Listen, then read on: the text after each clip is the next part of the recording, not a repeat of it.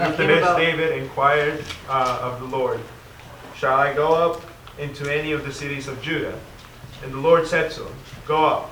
David said, To which shall I go up to? And he said, To Hebron. So David went up there, and his two wives also, And Ahinoam of Jezreel and Abigail, the widow of Nabal of Carmel. And David brought up his men who were with him, everyone with his household, and they lived in the towns of Hebron. And the men of Judah came, and there they anointed David king over the house of Judah. Okay, let's stop there. And, uh, you know, what if you were David? And uh, you are uh, anticipating becoming king, and uh, the way has been paved because uh, there is no Saul as a rival on the throne at the moment. So, what would your next step probably be? Pursue the kingship. Go take the throne? What? Pursue the kingship. Pursue the kingship. What would your first step have been? How would, how would you go about doing that? David. Most in that- in this time period were first trying to kill off the lineage of the previous king. Okay, that would maybe be a good plan. Let's get rid of Saul's family. Would you perhaps consult some of your advisors and plot strategy? You know, that might be a, a good idea. Would you maybe try to uh, recruit some uh, supporters among uh, maybe um, leftover cabinet members of Saul or whatever? See if you can, you know, kind of uh, work in that. Well, there's a lot of things you might have done. What was the thing David did? He went to the Lord. He inquired of God. You know, we might have done that, you know, way down the line. After we decided what to do, we talked with everybody, we made all our plans, we might have said, Lord, would you please bless me in my assuming the kingship? You ever do that? I do. You know, I decide uh, through my own thinking and strategizing, through talking with other people, uh, and, and, and all of this, through my research, I decide, you know, I believe this is the best plan. Now, God bless it. Well, David doesn't do that. He inquires of the Lord and he says, Shall I go up to one of the cities of Judah? And the Lord says, Yes. and he says, Where? And the Lord says, Hebron. You know, even though everything seemed right for David to make a move, he doesn't hastily take matters into his own hands. He, he turns to the Lord. Lord, what do you want? What is your will? Isn't that what we ought to be doing in every situation? You know, we ought never to make decisions without consulting the Lord. And that means more than just asking the Lord to rubber stamp what we've already decided to do. You know, should we make some kind of a, a move? Uh, change of residence, perhaps? Should we make some business uh, decision? Should we even change our recreational pursuits? Without consulting with the Lord, without seeking the Lord's will, and uh, wanting the Lord's guidance. And uh, so God says, go up to Hebron. Um, that's in the very south. Perhaps that's going to be a slower process to consolidate his kingship over the whole nation by doing that. But often the Lord's way is the slower and more patient way. And so he does what the Lord asked him to do. He sought God's will in this situation. Comments and questions about that? Logan. It, it mentions his two wives and says Ahinoam and uh, Abigail, but what happened to Michal? Michal had been given to another man by Saul. In uh, chapter 3 and uh, verse 15, uh, well, really, uh, verse 13, you have that. I forget just at the moment. Somebody remember a, a reference earlier to what Saul did with her? Is there one? I can't remember. End 25. Uh, First Samuel 25. First Samuel 25. Thank you, Jacob. Uh, First Samuel 25 at the end. Yeah, 25 44. Thank you. Now Saul had given Michal his daughter, David's wife, to Paltai, the son of Laish, who is from Gallim. So that's what happened. But th- doesn't isn't she mentioned later whenever the ark is brought? She is because in the next chapter, one of the conditions for David accepting this deal with Abner is he gets his wife back. So she was taken under protest of her new husband, at least, from him and given back to David. Yeah, good questions. Jason? Um, do you think when David's um, approaching the Lord here, he's talking to a prophet, or is the Lord directly telling him this? Good question. Here's what I would guess. I would guess he's talking to a priest who has the Urim and the Thummim, because often inquiring of the Lord means that. I'm not sure I can prove that di- uh, without a shadow of a doubt, but that's what I think. Other questions or comments about these first four verses? Good, good discussion. Okay, uh, the rest of verse four through verse seven. And they told David, saying, It was the men of Jabesh Gilead who buried Saul. David sent messengers to the men of Jabesh Gilead and said to them, May you be blessed of the Lord, because you have sworn this kindness to Saul your Lord and have buried him. Now may the Lord show loving kindness and truth to you, and I will also show this goodness to you, because you have done this thing. Now therefore, let your hands be strong and valiant, for Saul your Lord is dead, and also the house of Judah has anointed me king over them. Okay, now this goes back to some information at the end of 1 Samuel also. The uh, Philistines had uh, put the body of Saul and the bodies of Saul's sons on the wall of Be- Bethshan in 3112. And uh, what do the men of Jabesh Gilead do? They, they get them. You know, they don't want the Philistines to display these bodies as some sort of a, a trophy of war, a very shameful, disgraceful thing for Saul and, and uh, his sons. So they uh, brought them to Jabesh and, and burned them there and took their bones and buried them. They treated them in a more honorable way. Now, wonder why? Well, first of all, let me ask this Jabesh hyphen Gilead.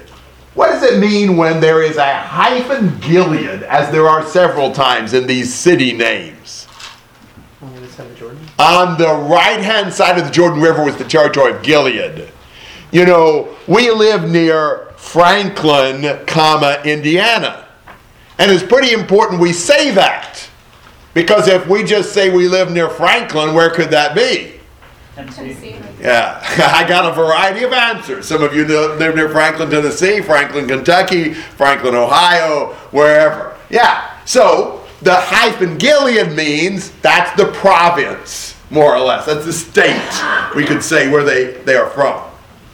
So, wonder why it was the men of Jabesh Gilead, of all places, that would have been particularly concerned to give Saul and his sons an honorable burial. Yes, sir. Saul had rescued, when he first became king, rescued Jabesh Gilead from being From wiped out. yes, from who? Nahash, who was the king of the Ammonites, and uh, he was wanting to do what with the men of Jabesh Gilead? Do you remember that? Yeah, yeah, gouge out their uh, right eye, and they sent to Saul, and Saul is really his pretty much his first kingly, you know, debut. Was able to get an army together by the grace of God and and attacked and and uh, uh, pushed back uh, Nahash, so he was no longer a threat. And uh, so they owe a special debt, perhaps, uh, to David and uh, or to, to Saul. And, and so they had honored Saul's body. Now, what's David doing with the men of Jabesh Gilead?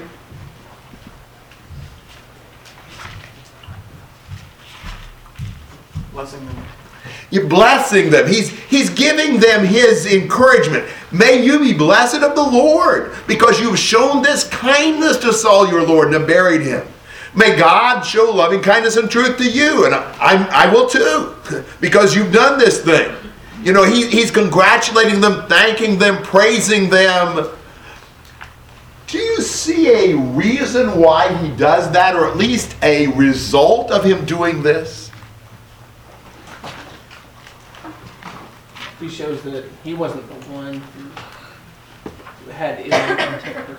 Absolutely. It shows that he uh, is grieving Saul's death, shows that in a different way, shows that he is glad Saul was honorably buried. It- It's a demonstration to other people that he's certainly not going to punish Saul's allies. You know, that would happen sometimes. Sometimes the new ruler would do everything he could to retaliate against uh, friends and, and assistants of the prior king but he's going to show favor to those who have served and blessed Saul. Um, so uh, that that establishes David's attitude toward Jabesh Gilead, uh, which was in Saul country, and and to all other supporters of Saul potentially. Comments and thoughts about that? You know, we kind of see that today in politicians. Like, they try to get other people to like them by giving other people praise. Do you think he did it with ill intent? I mean, it's not his history to do that, but I don't think this is ill intent. Actually, sometimes you see that in politicians, sometimes you see just the opposite, especially once they get into power. Sometimes they do everything they can to uh, fire and, and, and to, to hurt people who have supported their rival. That's a very common thing too. I think David's just showing here. I think he's sincere in th- being thankful that Jabesh Gilead honored Saul's body, and I think he does want everybody to know how he's going to treat former Saul supporters, and he was going to treat them well. There's no hypocrisy in this. That is the attitude he had toward. them. Thoughts? I just think it's kind of interesting how his first correspondence officially as king is a positive one. Mm-hmm. Yes. Very good. Other thoughts? Yeah. I was gonna say in uh, 1 Samuel 24, in verse 21 and 22, the first time that um, uh, David spares Saul's life, he makes a promise to Saul about not killing off his lineage. Yes. And how he's holding up that, even though Saul is dead, and it's like, oh, what would matter? But he made that promise to him. And, and, and, and especially, think about how many kings you know in the Bible that, that did kill family and even sometimes supporters of their predecessor. Who are some kings you can remember in the Bible that did everything they could to wipe out the family and friends of the prior king? Athaliah. Athaliah, Jehu, yeah, a, a queen king. Who else? Pharaoh. I don't remember, but it may have been true. Who else? Who are other kings that wiped out the Herod. Herod?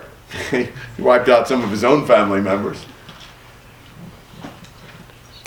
Should be able to- A bunch of the kings of Israel, like Omri, Zimri. Yes, Omri, Zimri. Who else? Another big one. Yeah. Jehu. Jehu, we said. Baasha. Remember that? Uh, I believe Shallum did that. There's a lot. If you started adding them up, we, we probably sometime need to study First and Second Kings, don't we? All of us. I, I, I've noticed that in some studies in Brazil as well. Seems to me like one of our weaknesses is First and Second Kings. That's one of my uh, goals for this uh, next few months is studying on those books because it's uh, a weakness of mine as well. But so that's a really common thing. You know, lots of kings would do that. The fact that David's not going to do that, especially given the obvious rivalry between them, is a pretty significant thing. I mean, certainly Saul would have done that if he'd have been in David's shoes, you know. So the fact that David won't is an important point to establish, I think. Other thoughts? All right, how about 8 to 11?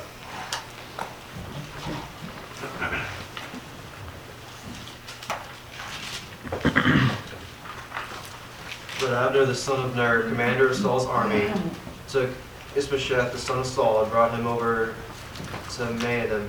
And he made him king over Gilead, over the Asherites, over Jezreel, over Ephraim, over Benjamin, over all Israel. Ishbosheth, Saul's son, was forty years old when he began to reign over Israel, and he reigned two years. Only the house of Judah followed David. And the time that David was king in Hebron over the house of Judah was seven years and six months. All right. So, um, we got a rival king to David. We were hoping perhaps that David would become the king and that would be that. It's not the way it worked. And it's not the way it worked because of who, basically? Abner. Abner. Now, who is this Abner guy? Commander Saul's army. He had been the commander of Saul's army. And uh, what does he do that keeps David from being the king of the whole nation? Saul's son. He brings Saul's son onto the throne. His name was Ishbosheth. Now, I thought Saul's sons were killed in the battle with the Philistines. Not all of them. This one was not. The others were. Uh, and so this is the one that he's able to use in this way. You know, uh, the men of Judah had made David king. Abner makes Ishbosheth king. He is really the guy who has the power. Ishbosheth is more or less a figurehead in, in the sense that, you know, for Abner to say, I'm the king, well, he doesn't have the pedigree. You know, he's not one of Saul's descendants. So he'll put Ishbosheth in as the king. That seems legitimate, but he's really the guy who's in charge. He's kind of using Ishbosheth as his front in that. Uh, by the way, anybody have any idea what the name Ishbosheth actually means? Man of shame. Wow. Would you name your kid Man of Shame? Saul would, but I think Saul wouldn't. Anybody know the story behind a word like a name like Ishbosheth? Some of you have heard me teach this before, probably. That's not exactly what it was named. Right. Do you remember? Do you know what he was named? Yeah, uh, Brian. My Bible says Eshbaal, like E-S-H and. Yes. First Chronicles 8:33. Probably not something you've been reading over diligently. I don't know, but uh, there are some uh, nuggets of, of important information here. In uh, First Chronicles 8:33, Ner became the father of Kish, and Kish became the father of Saul, and Saul became the father of Jonathan, Malchishua, Benadab, and Eshbaal. Now, the deal with that is this. Eshbaal means man of Baal. Baal means Lord or Master. So he was a man of the Lord. Except Baal came to mean that idol god we know as Baal. It kind of lost that general meaning of Lord or Master and became used all the time for the idol god. Later writers would not call somebody Eshbaal, man of Baal. You know, it, it would sort of like be taking a word that changes meaning and then using it uh, for a name. We've got some words like that that have changed meanings and then they kind of become ugly as a name. And so they didn't like to use the name man of Baal in later generations because Baal was terrible. So they'd change it to Bosheth. He was a man of shame if his name was Baal. It was just, uh, they, they wouldn't say Baal, they'd say shame. And, and you've got the same thing in the next verse in 1 Chronicles 8. The son of Jonathan was Meribbaal. That's Mephibosheth that we know him, but, but he was Meribbaal. Uh, and so uh, that they would consistently do that. They would switch names that had Baal at the end and but Bosheth at the end for this reason. Comments and questions about that identity? I, I may not have explained that very clearly, but So, so did Saul intend for that to be a tribute to Baal of any kind? no, not at all. This was kind of pre-Baal. Baal was not so known for, you know, so known at that point in time. So he intended that to be a man of the Lord. You know, using the generic name term for Baal, but as time went on, Baal became associated with the name of the idol god. So no, I don't think Saul was an idolater in that or had Baal in mind at all. Yes. Do we know anything about this son going to war with Saul? And do you think his name has perhaps something to do with him? I don't know. I don't know why he didn't go to war, or if he did, why he wasn't killed. I don't know the answer to that. Somebody got an answer on that? I, I don't think there is one. I'm wondering if that's why his name was changed. Shame because I, I don't think so because there were a lot of other names like Me- Meribbaal that went to Mephibosheth and so forth. Right offhand, what are the other names that end in Bosheth? Somebody got another one in their mind? I think there's one or two others. But I'm not thinking of them at the moment. so. Okay, now look at what happens. You know, Abner makes him king over several regions. Here in verse 9, Gilead, the Asherites, Jezreel, Ephraim, Benjamin, even over all Israel. However, where is it that he is actually made king at? What place? Mahanaim? Do you know where that was? That was in Gilead. That was on the right hand side of the Jordan River. Wouldn't strike you as where you'd expect somebody to be made king. Those are kind of those, you know, two and a half annex tribes. I suspect, we don't know this for sure, but I suspect the Philistines were so dominant in that, you know, main Israel area that it was safer for him to have his capital on the right hand side of the Jordan River. I mean, he may have been king over all Israel, but I'm not sure how much king he was really able to be over a lot of that territory because of Philistine dominance. But at any rate, you know, he becomes king. And uh, now you've got the rivalry between David and Ishbosheth, between Judah and Israel. You know, back when David was in uh, uh, Ziklag, you remember at the end of 1 Samuel, what did he keep saying to uh, Achish that he was doing? Killing Israelites? He was fighting against Israel. Now he actually is in the position that he was pretending to occupy back then. You know, that, that's kind of ironic. Maybe that's, uh, you know, God paying him back in the same coin. I don't know. Uh, but, but David was king in Hebron for seven and a half years, and Saul's son was king uh, for two years. Now, that's a little hard to understand. How did David get to be king seven and a half years before he then consolidated the rule over all Israel, but Ishbosheth is only king for two? I don't know the answer to that for sure. Uh, I don't know if possibly um, the two years uh, are uh, like prior uh, to to the five and a half, or maybe did it take five years for Abner to get control of the power enough to put Ishbosheth in? You know, maybe it was kind of five years of undefined chaos. We really don't know the answer to that. Yes, look. At what point is it that Abner tries to join David? Could it be that he was kind of controlling things in the meantime? Well, yes. I mean, he certainly was controlling things, at least during the time of Ishbosheth. Whether he was before that, maybe he was. I don't know. Ishbosheth was certainly king when Abner tried to do that in chapter Right, 3. but I'm saying if there's so Ishbosheth is king for two years, Right. David is for seven and a half. Right. Does he? Does Abner join David before Ishbosheth dies? He tries to, yes. Okay. Yes. Huh?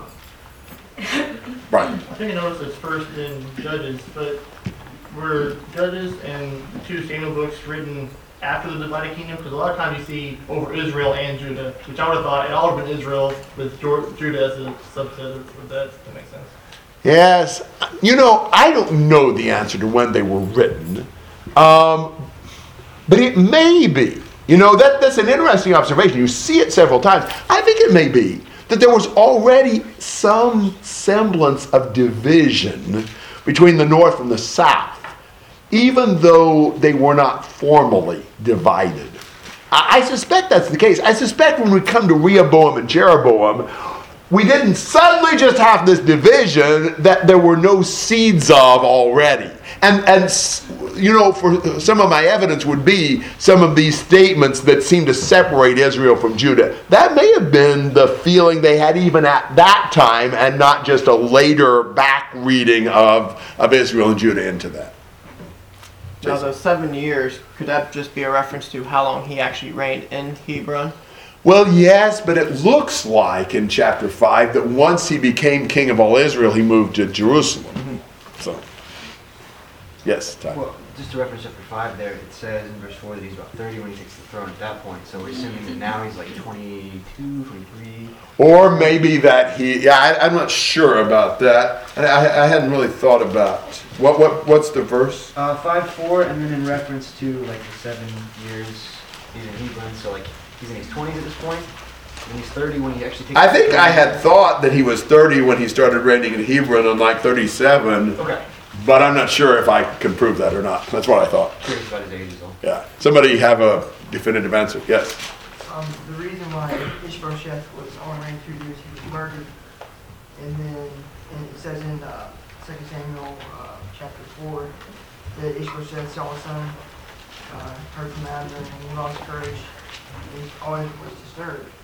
Um, and the only remaining son was a cripple, so he was unable to lead Israel, so there was no leader for five some odd years. Okay, that's the other possibility is that Ishbosheth is killed, and but David still didn't really become king over the whole thing for five years. You know, we're kind of not sure whether to put the five years before or the five years after. I think both of those are possibilities. You know, you can see a scenario that would fit either one of those. Good, good observation.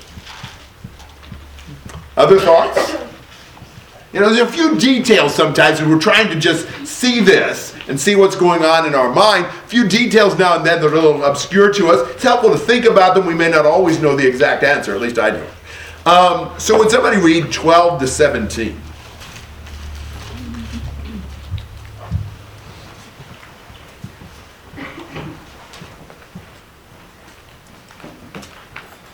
Abner the son of Ner and the servants of Ishbosheth the son of Saul went out to Mahanaim to Gibeon. And Joab the son of Zeruiah and the servants of David went out and met them at the pool of Gibeon. And they sat down, the one on the one side of the pool and the other on the other side of the pool. And Abner said to Joab, Let the young men arise and compete before us. And Joab said, Let them arise. Then they arose and passed over by number twelve for Benjamin and Ishbosheth the son of Saul, and twelve of the servants of David. And each caught his opponent by the head and thrust his sword in his opponent's side. So they fell down together. Therefore that place was called Melcath Hazzurim, which is at Gibeon. And the battle was very fierce that day, and Abner and the men of Israel were beaten before the servants of David.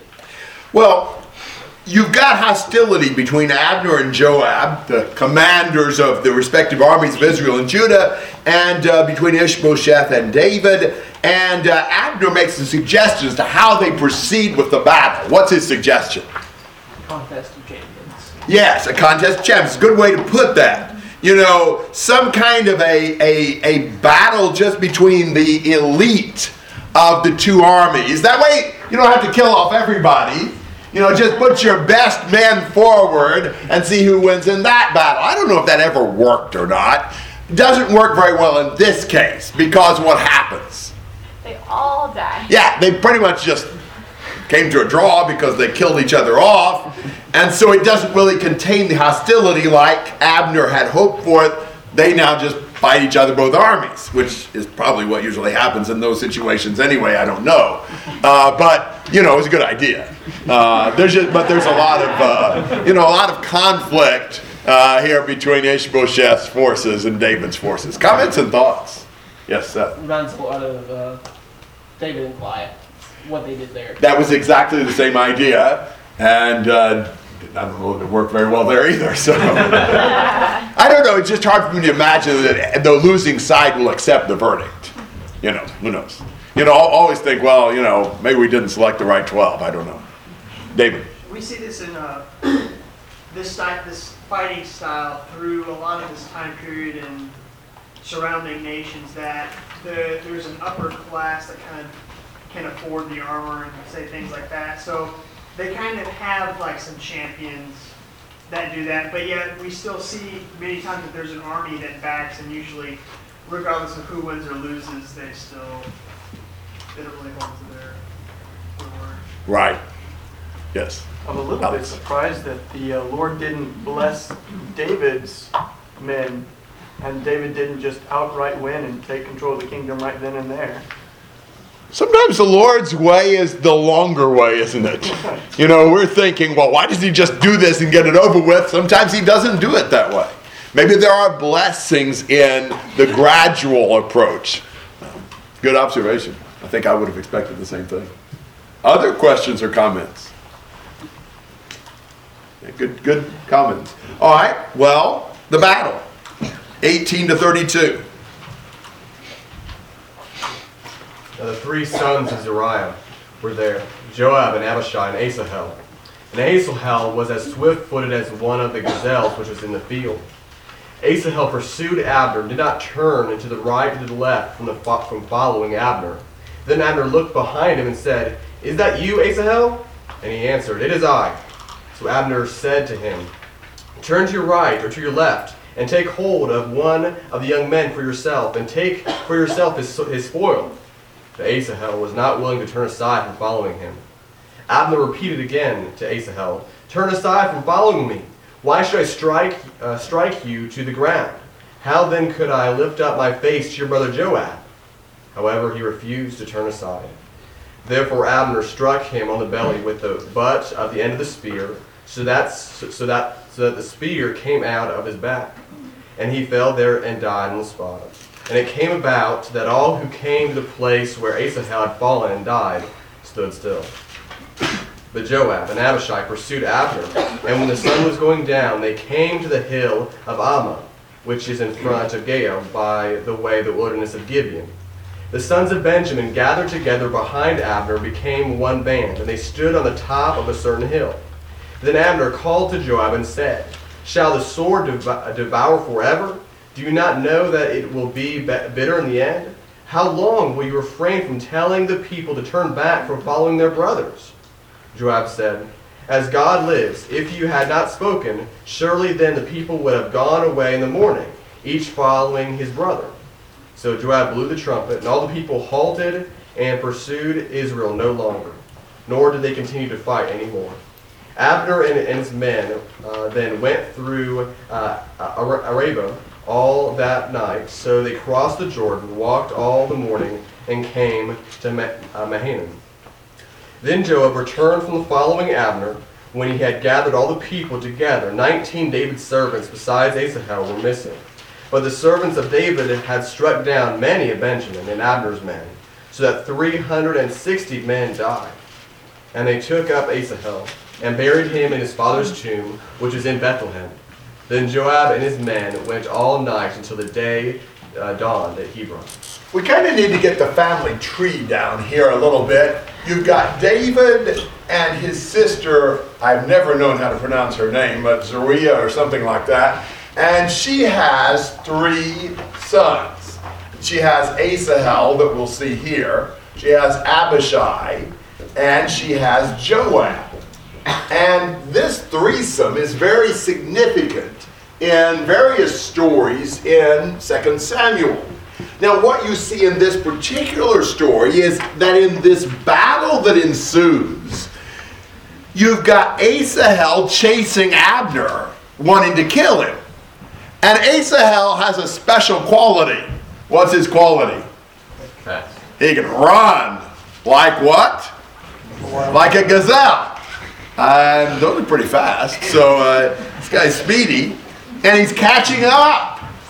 And his whole point is to kill Abner. What does Abner say to Asahel who's chasing him? You don't want to do that. Yeah. Just go for somebody else. Don't mess with me. But Asahel keeps going. keeps going. He tells him again, turn aside. Go for somebody else. Don't don't mess with me. He wouldn't do it. He continues chasing him. And so what does uh, Abner do? Stops suddenly, and it looks to me like more or less uh, Asahel impales himself on the butt end of the sword. I'm not sure exactly how that could happen, uh, but it did. Now, he must have really been fast. and he died right there. You know, now that is really, you know, like a killing in war. But I think Abner kept trying to tell Asahel not to do that, not so much because he thought Asahel would kill him. I think he had this plan, but because he didn't really want to have to kill Asahel. And I suspect he didn't want to have to kill Asahel because he knew what the family was like. You know, even if he kills him in battle like this, he knows things will get complicated uh, after that. That's my guess as to, to what's happening. So he kills uh, Asahel. We can't forget that later on in the story. And then they continue having the combat. And finally, Abner says, listen, you know, we're going to kill each other off. I mean, let's have a ceasefire. You know, let's, let's stop right here. Joab said, it's a good thing you said that, or we wouldn't have. And uh, so they do stop. And when they take the body count, how many in Abner's army are dead? 360. And in Joab's army, uh, 20. Uh, so, wow.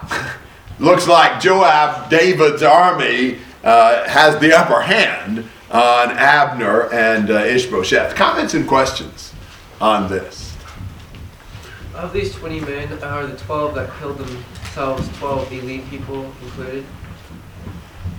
You know, I I think I have assumed no, but I'm not sure if I'm right about that. Anybody got a statement where the 12 on each side included in the 20 and the 360? Good question. Well, it says these men were in pursuit, and those men weren't really pursuing, they were just battling. Kind of face off, yeah. Okay. Other questions or comments? All right, would somebody read chapter 3, verses 1 through 5? We'll read this.